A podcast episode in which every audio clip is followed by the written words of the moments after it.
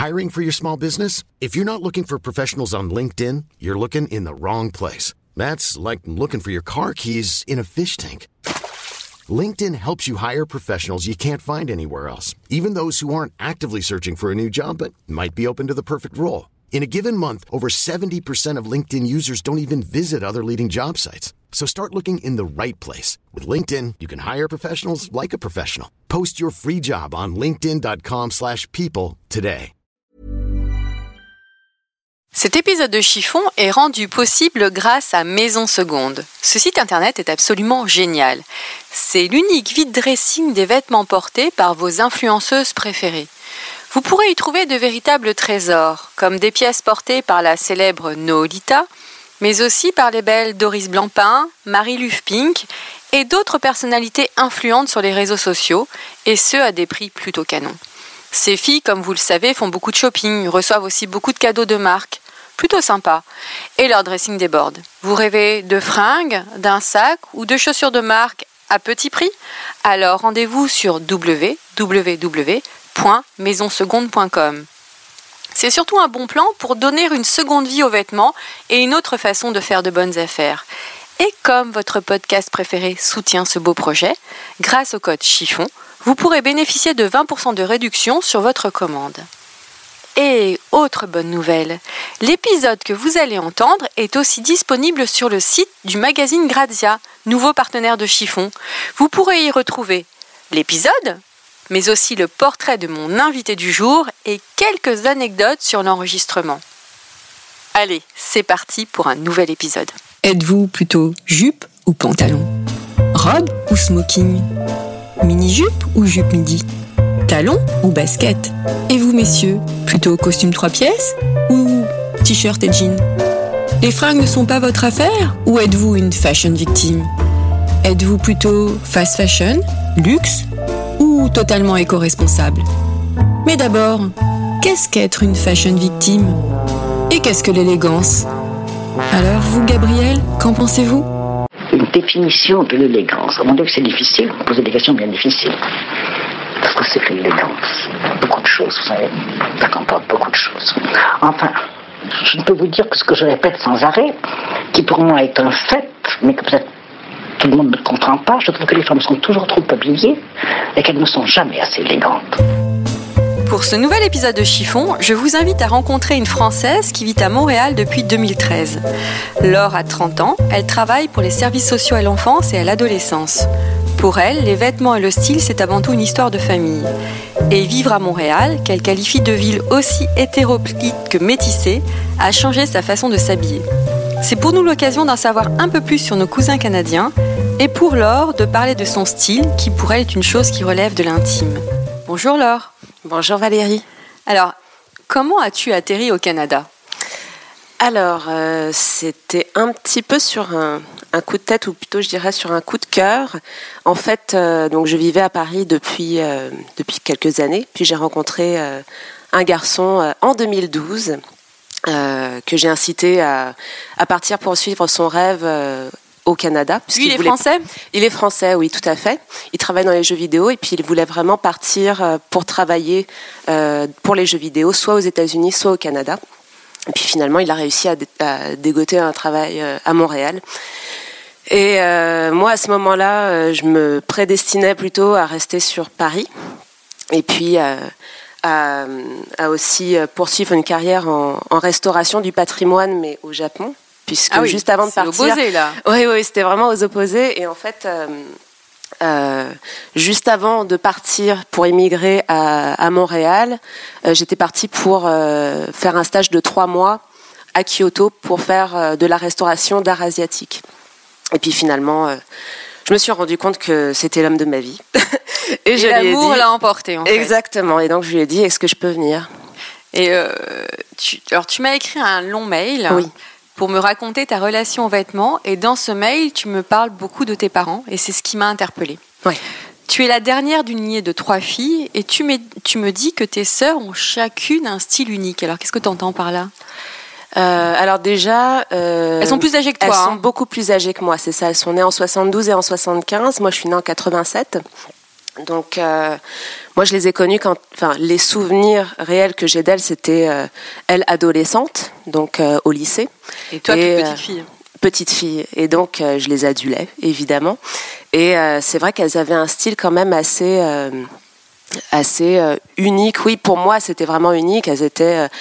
euh, alors, j'ai deux sœurs, donc c'est Sophie et Claire. Sophie, elle, avait plutôt un style un petit peu euh, euh, campagne, chemise euh, cacharel avec un jean euh, Levi's taille haute. C'est euh, ma génération, donc c'est tout, tout à fait le style de l'époque, avec le pull Benetton, j'imagine. Oh oui, c'était ça. Alors je me rappelle qu'elle portait un poncho indien et puis des camarguaises. Puis mon autre sœur, elle, c'était le même jean, mais avec des t-shirts un petit peu plus grunge, une veste en cuir et puis des Santiago. Et ma sœur, je l'ai toujours connue en Santiago. Bon, maintenant, elle a plus ce style-là. Mais euh, quand je pense à leur style, c'était vraiment, c'est vraiment cette image-là que j'ai, euh, elle, sur les photos de classe au lycée euh, dans les années 90, quoi. Et tu as grandi en région parisienne? Non, Ah, parce que alors, mes parents sont de, à la base de région parisienne. Mes parents et mes, enfin, et mes sœurs, oui, ils ont, ils ont vécu jusqu'en 87 euh, en région parisienne. Et puis, quand moi je suis née, ils sont partis vivre dans le sud de la France. Alors on va en reparler de ça. C'est ça. Tu, tu as grandi dans une famille plutôt ouvrière, c'est ce que tu me dis. Alors, ouvrière, en fait, mes parents étaient issus de milieux ouvriers. Et euh, j'ai.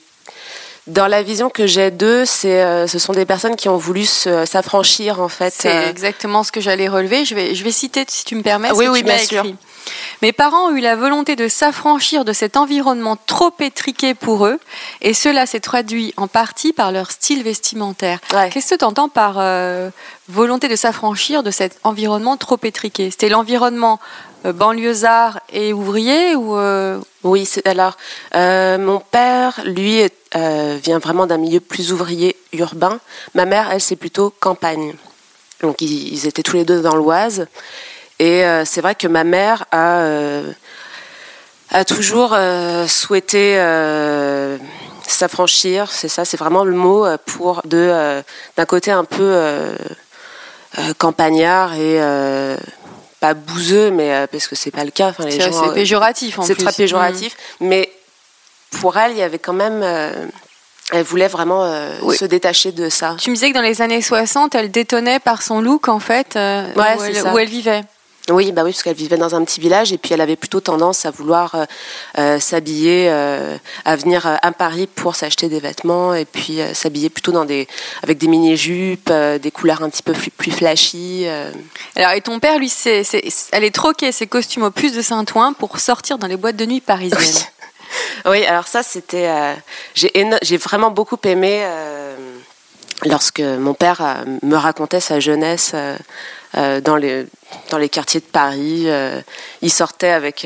il me disait des, bourgeoises du 16e. qui voulaient l'épouser parce qu'il était super beau et il était vraiment très beau et donc ouais il avait un style vestimentaire assez classe en fait il voulait vraiment mon, mon père était très très sombre de peau, presque noir, un peu bah, euh, réunionnais, tu vois, un peu ce style-là. Et donc, il a voulu euh, se rendre un petit peu plus chic, un petit peu plus dandy Mhm. pour se faire accepter, en fait. Parce qu'il était euh, de couleur métissée? Oui. Et je. non, En fait, si tu veux, pour résumer, j'ai un peu l'impression que euh, mon père a toujours eu peur du racisme et ma mère a toujours eu peur de faire pecno. D'accord. Tu vois?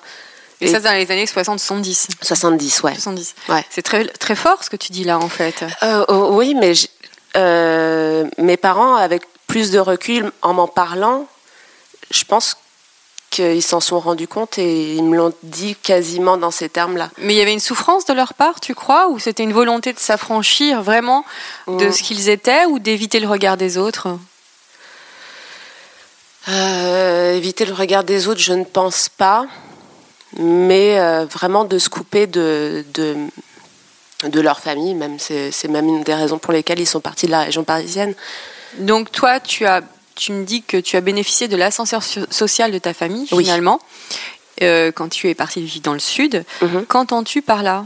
Vous êtes parti où d'ailleurs dans le sud? Euh, dans le Var. Et c'est vrai que alors mon père était d'abord commercial et il a très rapidement réussi à, à devenir. euh, il était euh, directeur marketing chez Total en fait. D'accord, bah, c'est pour ça que tu me disais que tu l'as toujours connu avec des très beaux costumes de marque. Ah oui, euh, ouais. Euh, donc c'est c'est dans ce sens-là que je, que je dis que j'ai bénéficié d'un ascenseur social. C'est c'est surtout comparativement à ce que mes sœurs ont vécu. Parce que mes parents, quand ils les ont eus, c'était dans les années 70. C'était un petit peu plus galère. Euh, donc moi, j'ai pas vécu ça. Le fait de faire attention, de pas avoir de jouets, enfin, ce, ce genre de choses, tu vois. C'est vraiment ce qui m'a touché dans ton témoignage, c'est le poids de la famille sur, euh, sur la façon de se vêtir Ouais. finalement. Parce que toi, ça a vraiment eu un impact. Oui. Et t'as baigné aussi avec ça. Tu m'écris, le vêtement a toujours très- été très important pour eux, et encore plus le style, c'est-à-dire. Euh, bah, comment dire? C'était très important euh, pour, euh, pour eux qu'on qu'on ait vraiment une personnalité dans notre style. Oui, tu m'en parles, tu dis qu'ils t'ont éduqué d'ailleurs à cela. hein. Ouais, bah, plus ou moins. Après, je je veux pas non plus euh, mettre des mots dans leur bouche qu'ils n'ont Mm. pas qu'ils n'ont pas dit. Euh, mais euh, non, ça a toujours été quand même très important. euh, euh, tu vois, par exemple, le- mes sœurs, elles n'étaient pas habillées chez Jacadi. Moi, j'étais habillée chez Jacadi. Enfin, c'était. euh, ils, ils voulaient. c'est comme si qu'ils voulaient projeter une image un petit peu plus bourgeoise, en fait. Pour eux, le, le vêtement est un marqueur, était vraiment un marqueur social ah pour oui, le coup. complètement. Ouais, complètement, ouais. Et pour toi Est-ce que ça veut dire quelque chose? Euh, pour moi, c'est pas un marqueur social. J'ai- Je, je trouve, je pense pas que ça ait cours maintenant. À l'époque, ça avait peut-être un impact. Et encore, je, à l'heure actuelle, non, je, non, ça, ça- ça ne signifie pas autant de choses pour moi. Toi, tu as une véritable passion pour l'ancien temps. Ouais. À 10 ans, tu collectionnais des revues des années 20.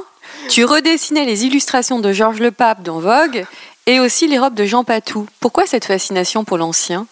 Toute petite déjà. hein. Alors, euh, j'y ai pensé. Et en fait, euh, quand j'étais petite, j'étais un petit peu rondouillette et j'avais les cheveux frisés.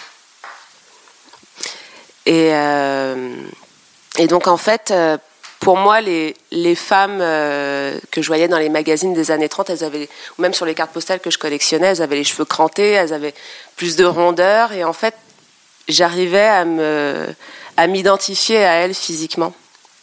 Et, euh, et je pense que c'est aussi pour ça que ça a joué un rôle. Après, euh, le style m'a toujours plu. Je je pourrais pas vraiment l'expliquer. C'est vraiment Mhm. une attirance. Euh, euh, je voudrais pas dire innée, mais presque. Et la Laure d'aujourd'hui? Tu me dis une très belle chose en parlant de toi. Après quelques déambulations vestimentaires, j'ai retrouvé la Laure des 10-11 ans qui s'en fichait si elle sortait du lot. Alors quel est ton style aujourd'hui? Je dirais qu'il est euh, euh, féminin, mais pas sexy. Euh, vintage, c'est sûr, avec Oui, ça, on va toujours un- reparler. avec toujours un, un petit twist. J'essaie de faire toujours un petit twist rock'n'roll. Euh, pas premier degré, ça c'est sûr. Qu'est-ce que tu entends par pas, pas premier degré? Euh, que ça fasse pas trop trop dans un style en fait. Trop vintage, Oui, en fait. trop vintage, ça ça me plaît pas. Là, tu portes une chemise lavalière des années 70. Oui. Oui, c'est ça. C'est je pense ma chemise préférée. Mais je la porte avec euh, Un jean. avec un jean et puis des boots euh, des boots modernes. euh. Donc non, je vais pas je vais pas aller dans le total look, ça c'est sûr. Mais alors déjà, à 10-11 ans, t'aimais sortir du lot. Oui. Comment t'étais à 10-11 ans? Alors, euh, à 10-11 ans, euh, j'avais des Doc Martens en velours avec des collants dorés À 10 dorés. ans Ouais, avec des collants dorés dorés à carreaux écossais jaunes et euh, des robes chasubles en velours euh, vert sapin, un peu comme le pull que tu portes d'ailleurs. Donc c'était ce style-là. Ça devait dénoter quand même, parce que j'imagine qu'à 10-11 ans, les enfants ne font pas de cadeaux. Ils se font pas de cadeaux entre eux. Toi, t'avais pas des remarques? Non, parce qu'en fait, euh, donc j'ai grandi dans le sud de la France et les gens s'habillaient d'une manière assez colorée en fait. Et je me rappelle même mes maîtresses d'école, elles avaient des, des robes de toutes les couleurs et ça n'a jamais été un sujet de, de moquerie pour me concernant en tout cas. Tu trouves qu'on s'habille d'une manière plus colorée dans le sud qu'à Paris, par exemple? Euh, à l'époque, c'était, enfin, c'était ce que je pensais, parce mhm. qu'après, nous, on est monté euh, vivre euh, sur Versailles, et ça m'a tout de suite ça semblé a changé. Ouais, ça m'a semblé tout de suite plus contrasté. Enfin, le contraste était flagrant. C'était beaucoup plus sombre en, région parisienne. Plus codé aussi, Versailles, oui. j'imagine. ah oui, oui, totalement. Et ça, c'était quand tu étais adolescente C'était les deux premières années de collège, donc sixième et cinquième. Et comment tu as vécu cette transition? T'as continué à être la Laure qui s'en fichait ou là t'as commencé à faire attention au point de vue des, Versaillais? Euh, Au début, euh, bah, tu sais, j'avais toujours un petit côté un petit peu baisse-beige, euh, quoi qu'il arrive, par ma mère. Donc ça allait, tu vois, les robes chasubles à carreaux, ça passait très bien avec un petit chemisier en dessous. C'était pas avec les docs quand même non, non. Par contre, mon père m'avait acheté des, des Doc Martens à boucle qui étaient basses, mhm. donc ça faisait un petit peu chaussures de petits garçons. Enfin, c'était très très classique, quoi. Alors l'arrivée au Canada a aussi eu un impact sur ta façon de t'habiller, d'après ce que tu me racontes. Et c'est là que tu as enfin grandi, je te cite. Hein. par manque de moyens d'abord et puis par prise de conscience. Alors qu'est-ce qui s'est passé au Canada? Alors, euh, au Canada déjà, euh, je pense que tout le monde le, sait, mais les températures sont quand même extrêmes. Oui, j'ai une question sur le sujet. Donc, euh, quoi qu'il arrive, tu regardes la météo pour te, pour te vêtir. Tu es obligé de faire en fonction de ça. Et puis quand je suis arrivée donc au Canada, j'ai découvert les charity shops. Et euh, puis comme j'avais pas de travail en arrivant, euh, fallait bien que je m'habille avec un peu les moyens du bord. Donc euh, donc j'ai de m'habiller dans des friperies, ça m'a permis de plus m'amuser avec les vêtements, de me permettre plus de choses, et donc de ce fait-là, d'assumer mon style en fait et de vraiment mieux le créer. Et ton amour de l'ancien. En plus, ouais. Il y en a beaucoup plus qu'à euh, Montréal qu'à Paris, des friperies? Euh, il y a beaucoup de charity shop, plus mhm. que de friperies euh, qui sont vraiment, enfin, qui sont plus sélectives. Il y en a quand même beaucoup, et puis il y a beaucoup de choix, et puis c'est vraiment très peu cher. Ouais, par rapport à Paris? Oui, ah oui, oui, complètement. Et le coût de la vie au Canada est comment euh? Euh, Il est proportionnel au salaire. C'est pas, c'est beaucoup moins élevé qu'à Paris, euh, ça c'est sûr, et qu'en France. Et même une moindre marque de fringues, de créateurs, pas, on n'est pas du tout comme en France? Ça va. Moi, j'avoue que j'attends quand même les soldes pour m'offrir des pièces de créateurs locaux. Alors justement, tu dis que tu achètes des pièces neuves, mais que chez des créateurs éco-responsables ou locaux. Oui. Mais ce n'est pas facile. Alors pourquoi c'est pas facile? Parce que c'est plus cher? Parce que c'est plus cher, c'est sûr. Et puis, euh, par exemple, là, euh, je cherche encore une, euh, des jeans, par exemple. J'ai du mal à trouver des jeans. Tu n'as pas trouvé le jean de ta vie Non, pas encore. Pourtant, avec la proximité avec les États-Unis, on peut imaginer que vous avez des marques plus accessibles qu'ici. Euh, oui, alors après au Québec c'est assez particulier parce que les importations sont plus restreintes que euh, par exemple euh, en Canada anglophone, mhm. parce qu'il y a des restrictions au niveau de la langue. donc si les marques ne, ne, font pas leur promotion en français, ça ne passera pas. Pourquoi C'est culturel ou c'est vraiment économique Il y a des lois pour ça. Ah, il y a des lois pour, Ça. pour protéger en fait les la langue française. La langue française au Québec. Tu me dis aussi que tu ne tiens plus compte des tailles imposées dans la grande distribution. Qu'est-ce que tu entends par là? Bah ça, c'est en m'habillant vintage, justement, puisque euh, un vieux 38 euh, sera un 36 d'aujourd'hui, admettons, pour certains, euh, pour certains modèles. Après, sinon, oui, c'est ça, je vais pas regarder. Si je vois un chemisier qui me plaît, peu importe la taille, je vais l'essayer, je vais le faire blouser dans mon jean, et puis, et puis je m'en fiche. Non, les, tailles, ça n'a plus aucune importance. Et puis même quand on voit après euh, euh, des marques qui vont faire euh, des 38 qui en fait sont des 34, enfin des trucs complètement aberrants, non, c'est pour ça que je, me suis affranchie des tailles, qui pour moi à un moment étaient très importantes. Donc là maintenant, c'est fini. Pourquoi? C'était important? Bah, Le chiffre, quand, quand tu es ado. oui, il y a un cap à ne pas passer. C'est ça, c'est ça. Tu trouves que les Canadiens ont une relation plus raisonnable et raisonnée à la mode? Euh, étant donné que, euh, par exemple, pour l'hiver, il faut vraiment s'équiper. Et quand tu t'équipes, tu payes cher ton équipement. C'est-à-dire manteau, euh, bottes d'hiver, ce genre de choses. ça coûte quand même un certain prix. Donc, donc je pense que les gens font quand même plus attention. Les, beaucoup de monde vont acheter en friperie, ça c'est sûr. Et, je, et il me semble que les gens ont quand même euh, tendance à, privilégier le local. Je vois euh, parmi mes collègues, il y en a beaucoup qui s'habillent euh, chez des créatrices québécoises. Elles vont attendre la grande braderie de la mode de Montréal pour aller s'offrir des pièces, mm. ce genre de choses. Ça va être moins, moins H&M et tout ça. Oui, là-bas, c'est moins fast fashion ça reste quand même, je pense que les gens s'habillent quand même beaucoup chez eux, enfin chez, chez, ces marques-là. mais après, tu vas avoir un, que je dise pas de bêtises, peut-être un H&M à mhm. Montréal. Ah oui, quand même, un seul. Un seul en centre-ville. Après, en périphérie, euh, là où il y a des centres commerciaux, tu vas en trouver. Mhm. Mais si tu restes, euh, si t'as pas de voiture et que tu restes euh, dans, dans, Montréal, dans le centre-ville, il va y avoir un seul Zara, Mango a fermé, il y a ah. un, un H&M. Et puis, je sais pas, il y a un petit côté un peu rebelle chez les, Montréalais, par exemple, les, les, Starbucks ferment à tour de bras, par exemple. Et ils vont dans, chez les petits, les petits cafés euh, locaux. Donc, il y a une vraie prise de conscience quand même pour protéger l'économie locale. Ouais. Alors, quand on pense Canada, on pense chemise à carreaux, est-ce vrai? Ouais. C'est vrai? Ouais. Ouais, ouais. C'est plus par confort Ou c'est euh, vraiment une culture locale?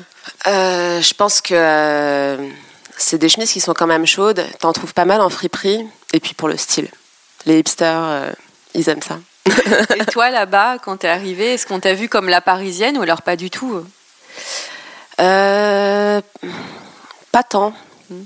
Non, pas tant. Après, euh, j'ai pas, euh, euh, j'ai pas forcément un style qui soit ce que ce que l'on estime être le style de la parisienne. Ouais, mais peu importe le style. Généralement, comme moi, quand j'interviewe des expats ou des filles comme ça, elles me disent que dès qu'elles arrivent, on dit waouh, ah non, Paris, la France, la parisienne, la baguette de pain, le béret, la marinière. Toi, tu l'as jamais sorti ça? Non, et en fait, je là, j'ai eu un déclic. En fait, ce qu'il y a, c'est que Montréal a été un peu envahi par les Parisiens les Français. Enfin, les Français après. Je crois qu'ils ont restreint d'ailleurs l'arrivée des Français maintenant. Euh, ils ont restreint les quotas pour les nouveaux arrivants, ouais. Euh, mais euh, bon, après, ils font pas mal l'amalgame français-parisien. Enfin, mm. ça se mélange. Bien sûr. Donc, peu importe que tu viennes de Paris ou de Lyon ou, que sais-je, ils sont quand même. Il n'y a pas de racisme ni quoi que ce soit, mais ils, envoient l'appel des Français. Donc euh, c'est plus euh, Oh my God, you're French. Non, et puis en plus on parle français. Donc, euh, et ils te le disent comment avec l'accent québécois? Je sais pas faire l'accent québécois. Mon mec aurait pu le faire, mais pas moi. Quel est le vêtement qu'on ne verra jamais dans ta garde-robe? Alors, on ne verra jamais quelque chose d'asymétrique et de fluo. Fluo. Fluo, euh, le fluo, euh, j'aime pas ça. Et puis le plastique transparent, c'est pareil. Et d'ailleurs, mais quand je reviens à la neige, parce que moi, je, vous admire. Comment tu fais pour vivre dans une ville où il neige quand même la moitié de l'année, si ce n'est les trois quarts? Pour se euh. fringuer, c'est pas évident d'être original? Non. Alors, la, routine en fait euh, qui s'installe quand, euh, quand tu es dans le plein hiver où il fait euh, moins 30 le matin, moins 35. Mhm. moi je vais bosser à pied et j'ai une demi-heure de marche. Hein. Mhm. mais, je t'admire. ouais, mais en fait, c'est pas. alors déjà, c'est pas un froid aussi humide qu'ici. C'est un froid sec. C'est un froid excessivement sec, donc en fait, tu, c'est moins agressif. Et puis quand tu marches dans la neige, tu te chauffes. Donc en fait, au final, t'as pas, t'as pas froid. Euh, donc j'ai appris à moins me couvrir. Et euh, donc euh, c'est ça, en fait, quand, quand tu quand arrives au travail, tu te déchausses, tu changes de chaussures. Moi, j'ai deux, trois paires de chaussures à mon bureau, tu vois. Ah. Donc, au moins, je peux changer, avoir une paire de talons si je suis en robe, ce genre de choses. Et puis, pareil, après, bon, il y a des erreurs que je fais plus, comme mettre un collant sous mon jean. Ça, c'est c'est non. je mets, par contre, je mets des guêtres par-dessus mes jeans. Euh, parce que parce que c'est inconfortable. C'est inconfortable. C'est inconfortable et puis finalement c'est trop chaud. Et euh, mais comme je disais euh, à mon mec ou à des amis, j'ai l'impression que notre corps s'est habitué en fait au froid et et maintenant ça devient un peu moins pénible. En fait, on est moins frileux. Mais par contre, les, les hivers se sont se sont radoucis. Mais bon, on n'est pas là pour parler de météo. Non, non, mais c'est très très intéressant justement. Est-ce que tu, juste une, une question qui me vient comme ça, est-ce que tu te verrais revenir en France maintenant? Non. Non, non, non. Euh, ben, en, fait, j'ai la résidence permanente euh, au Canada. Comment on fait pour l'avoir Ça peut intéresser des auditeurs? Alors, pour avoir la résidence permanente, il faut, euh, faut plus ou moins avoir déjà un travail sur place. Donc si on arrive avec un permis vacances-travail, je crois que maintenant la durée est deux ans. C'est plus facile pour faire, euh, pour euh, faire une demande de, de résidence permanente. Il euh, faut quand même avoir un emploi et puis il faut savoir que ça coûte très cher. C'est euh, 2500 dollars par personne. Et qu'on demande avant. ça? Pour, il faut avoir cet argent-là. euh, bah, il, faut, il faut pouvoir payer en fait son- ce permis quoi. Donc euh, après, il y a beaucoup de, de démarches administratives à remplir avec différentes étapes. Et ce qu'il faut savoir, c'est que euh, les délais sont très longs. Donc il faut, faut quand même prendre ça euh, en compte.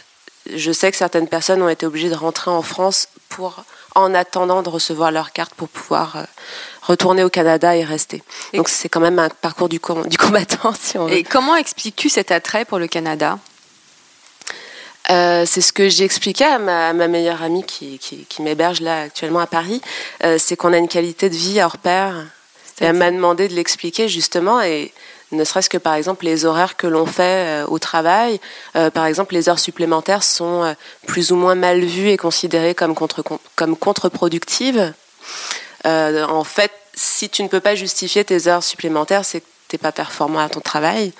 Donc, euh, c'est ça. C'est qu'il faudra en prendre de la graine de ça en France. Oh, hein. oui, je pense, je pense, oui. Et euh, bon, moi, mon, mon copain travaille euh, dans, dans l'industrie du jeu vidéo, donc c'est quand même euh, des grosses journées, mais c'est pas, c'est pas jusqu'à 19h. C'est exceptionnel si c'est jusqu'à 19h. Quelle est toi ta journée type? Moi, je fais 8h, 15h30. 8h, 15h30. Ouais. Mais là, tu nous vends du rêve. Ah, je suis désolée. C'est monnaie courante là-bas, en fait. Euh, alors, moi, ça je te suis permet d'avoir une deuxième journée après. Exactement. Alors moi, je suis fonctionnaire, donc euh, les, les, les horaires sont ce qu'ils sont. Je suis pas dans une, euh, dans une société où, où- ou une banque. ou, Voilà, c'est ça, non. J'ai des amis qui font de plus grosses journées que moi. Alors, on va revenir au look. Oui. Justement, toi qui es fonctionnaire, est-ce que là-bas, c'est pareil, est-ce qu'il y, a y des codes vestimentaires? Quand tu t'habilles dans une, quand tu, pardon, quand tu travailles dans une banque euh, ou dans, ou, de- ou Alors, dans une agence de pub ou autre, euh, est-ce que, ou pas du tout? Euh, alors j'ai travaillé dans une banque au tout début où je suis arrivée à Montréal et euh, effectivement il fallait, euh, c'était pas le jean quoi. Ouais. Il fallait pas s'habiller en jean. Ça, D'ailleurs, c'est un épisode que j'ai assez mal supporté parce que le, le vêtement corpo, euh, c'était pas possible. Euh, après, euh, j'ai des amis qui travaillent dans la banque, donc ils sont en costume. Le vendredi, ils peuvent se mettre en jean, par Friday exemple. wear, oui. Ouais, c'est ça. Après, euh, sinon, globalement, moi, là où je travaille, je peux m'habiller comme je veux. Typiquement, je suis habillée comme je le suis aujourd'hui. Donc, il n'y a aucun souci pour ça. Mais après, je travaille dans un programme qui. qui enfin. Tu sais, dans les services sociaux, Les en services fait, au sociaux. final, tu peux t'habiller un petit peu comme tu veux. Puis les gens sont très rock'n'roll à Montréal.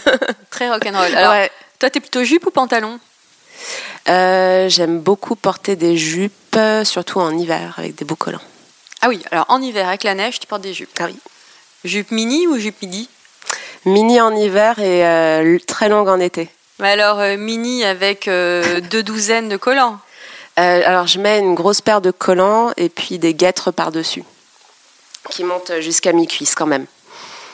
Et tu tote bag ou hit bag Euh, tote bag, parce que c'est pratique, surtout quand on va dans des concerts ou quand on sort et qu'on doit faire des courses. Alors, les, les sacs en- les sacs plastiques sont interdits depuis le 1er janvier à Montréal, enfin au Canada. Donc, tu es obligé d'avoir ton, ton, ton obligé. tote bag pour faire les courses. Ouais.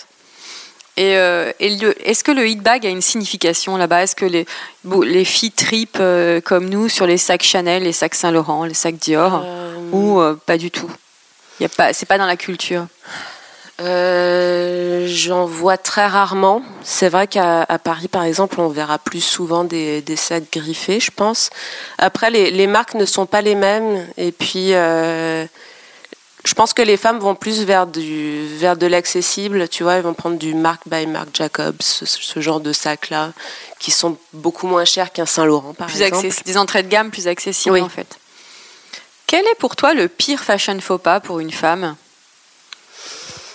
Euh, de se vêtir avec quelque chose qui la fait se sentir mal dans sa peau. Ça, c'est, ça se voit tout de suite. Si la personne se sent déguisée, euh, ça, ça se voit tout Toi, de tu suite. le sens tout de suite Ah oui. euh, Avec- Et ça, c'est peut-être dû à l'éducation que tu as eue avec tes parents, non? Alors c'est rigolo parce que euh, Ben, je n'osais pas reparler de mes parents, mais. Mais si, si, on peut tout dire dans Chiffon. Euh, en fait, alors mon père avait quand même un, style vestimentaire très, euh, très fort et il a un petit peu éteint le style de ma mère. En fait, il l'a un petit peu habillé. Donc, pendant de très nombreuses années, j'ai vu ma mère déguisée, entre guillemets, et elle était dans un style qui ne lui correspondait pas du tout, et elle le dit maintenant, elle le sait très bien. Elle qui était fantaisiste quand elle était jeune. Elle, ouais, voilà, c'est ça. Et, elle n'était pas sophistiquée du tout. Et puis lui, il aimait une femme euh, sophistiquée, euh, cheveux brochés, et puis. Euh, et puis ouais, limite en, tailleur-jupe quoi. Donc et toi, si ton copain te demande de te mettre en tailleur-jupe demain avec des hauts talons ou le boutin de 12 cm oh, Il le fera jamais. Quel est ton dernier achat? Alors mon dernier achat, bah, c'était donc ici à Paris. J'ai ah. acheté une veste de kimono courte, rouge en soie, euh, avec euh, des impressions de, d'éventail. Mais euh, c'était dans une petite boutique. dans une friperie. Une friperie aussi. Oui, oui, c'était chez Kili, Kili Watch. Kili Watch, ouais. Ouais, Kili Watch Collection. je ne sais plus trop où est-ce que c'était, mais c'était là. Est-ce que tu, quand même, tu, tu, continues à regarder un peu ce qui se passe du côté des marques françaises? Oui.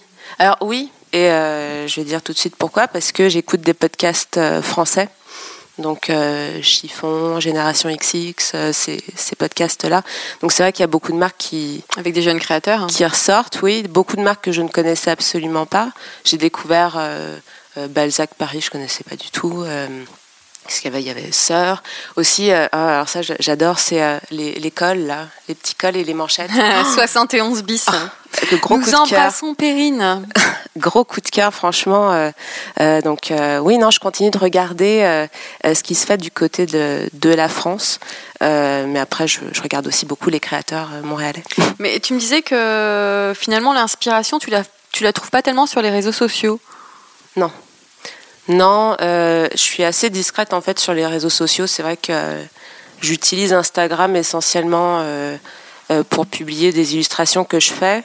Après, je, j'arrive pas, par exemple, me prendre en photo, euh, prendre en photo mes vêtements ou ce genre de truc. J'y ai pensé, mon mec m'a dit, ah, tu devrais le faire quand même, c'est, c'est quand même cool, et puis c'est pertinent avec ce que tu fais, avec ce que tu crées. Euh, j'y arrive pas. Non. J'y arrive pas, j'ai essayé de me prendre en, en demi-selfie, comme ça. À chaque fois, je fais tomber mon téléphone, c'est vraiment pas possible. Tu plais pas en photo ou c'est t'as pas envie de te mettre en avant Non, le geste. Et puis c'est non, c'est trop de boulot pour un truc qui m'intéresse pas tant que ça. Et sinon, est-ce que tu euh, regardes euh, Instagram ou les sites internet ou les blogs pour euh, trouver des, styles Non, je, je, je, regarde pas mal YouTube. Donc c'est vrai qu'il y a des youtubeuses qui ont un style qui me plaît beaucoup. Après ça va pas foncièrement impacter ma manière de m'habiller, mais ça va me servir d'inspiration. Est-ce que tu veux que je cite des noms? Oui, bien sûr. alors c'est il y a une américaine qui s'appelle euh, B. Jones Style. Et c'est une chaîne vraiment axée euh, euh, vintage. Mhm. Alors tu la vois qui s'habille sur une semaine. Alors comment elle agence ses vêtements et tout ça. ah tu connais. Et, et en fait ça m'a un peu fait un, un, genre de déclic quand je l'ai vue parce qu'elle dit Let's play dress up. Et c'est génial en fait. Mais il faut s'amuser. Il faut s'amuser avec ses vêtements et puis limite se déguiser, se trouver un personnage pour sa journée. Bon, euh, j'appréhende pas la mode euh, comme ça et puis dans mes journées, euh, je prends pas non plus tant le temps, mais je trouve ça trop bien quoi. Mhm. Justement, tu cites la mode. Que penses-tu de l'expression être à la mode? Ça veut plus franchement dire quoi que ce soit, je pense, parce que ce qui est mis en avant que ce soit dans les magazines ou dans les, dans les médias sociaux, euh, tout ça, c'est d'être unique en fait. Donc finalement, chacun se crée sa, son style. Même si, bon, j'imagine qu'il y a quand même. Pourtant, euh, on vit dans une période où il y a une certaine uniformisation ambiante. Ouais. mais tu vois, par exemple, les personnes qui vont être euh, comme considérées pointues vont, on va dire, ouais, elle s'assume à fond, elle a un style vraiment unique. Mm. C'est, il y a presque une forme de respect de ça, mm-hmm. tu vois. Est-ce que tu peux relier ça à l'élégance? Quelle est ta définition de l'élégance, justement? Euh, alors ma, ma, définition de l'élégance, alors quand je pense à l'élégance, je pense à délicatesse, que ce soit dans sa, dans sa manière d'être, une délicatesse pour soi et envers les autres. C'est joliment dit. Euh, Je pense aussi à une certaine légèreté, en fait, quelque chose qui n'a pas de lourdeur. Euh, c'est assez évanescent, en fait, pour moi, l'élégance, presque un instant de grâce, en fait. C'est pas forcément, on n'est pas forcément élégant tout le temps. Je pense pas qu'il y ait des personnes qui soient vraiment élégantes dans l'absolu. Euh, ça vient avec le rapport aux autres, ça c'est clair. Mais ça, il y a un moment où on va être bien où on va être très ouvert sur les autres, sur le monde qui nous entoure. Après, il va y avoir des, des jours où ça va pas, et puis on va être un petit peu plus renfrogné. C'est lié à notre humeur pour toi. Mais ouais, ouais, ouais, c'est ça, c'est vraiment euh, un état de grâce, ouais, c'est ça. As-tu une icône de mode? Euh, Non. Non. Et euh, quel conseil donnerais-tu à une fille qui n'assume pas son style? Que la vie est trop courte et qu'il faut pas se prendre la tête. Il faut vraiment faire s'habiller comme on veut, mettre les choses qu'on a envie avec ce qu'on a envie. De toute façon, si pour nous, dans notre tête, on met des choses qu'on aime bien avec des choses qu'on aime bien, bah, ça ira très bien. Et on sera élégante. C'est ça, puisqu'on se sentira bien dans sa peau. Merci Laure. Merci Valérie. Et voilà, encore un nouvel épisode de Chiffon qui s'achève. Je vous retrouve très bientôt pour un nouvel épisode avec un homme ou une femme. Je ne peux vous en dire plus, je laisse monter le suspense. À très bientôt. En attendant, portez-vous bien.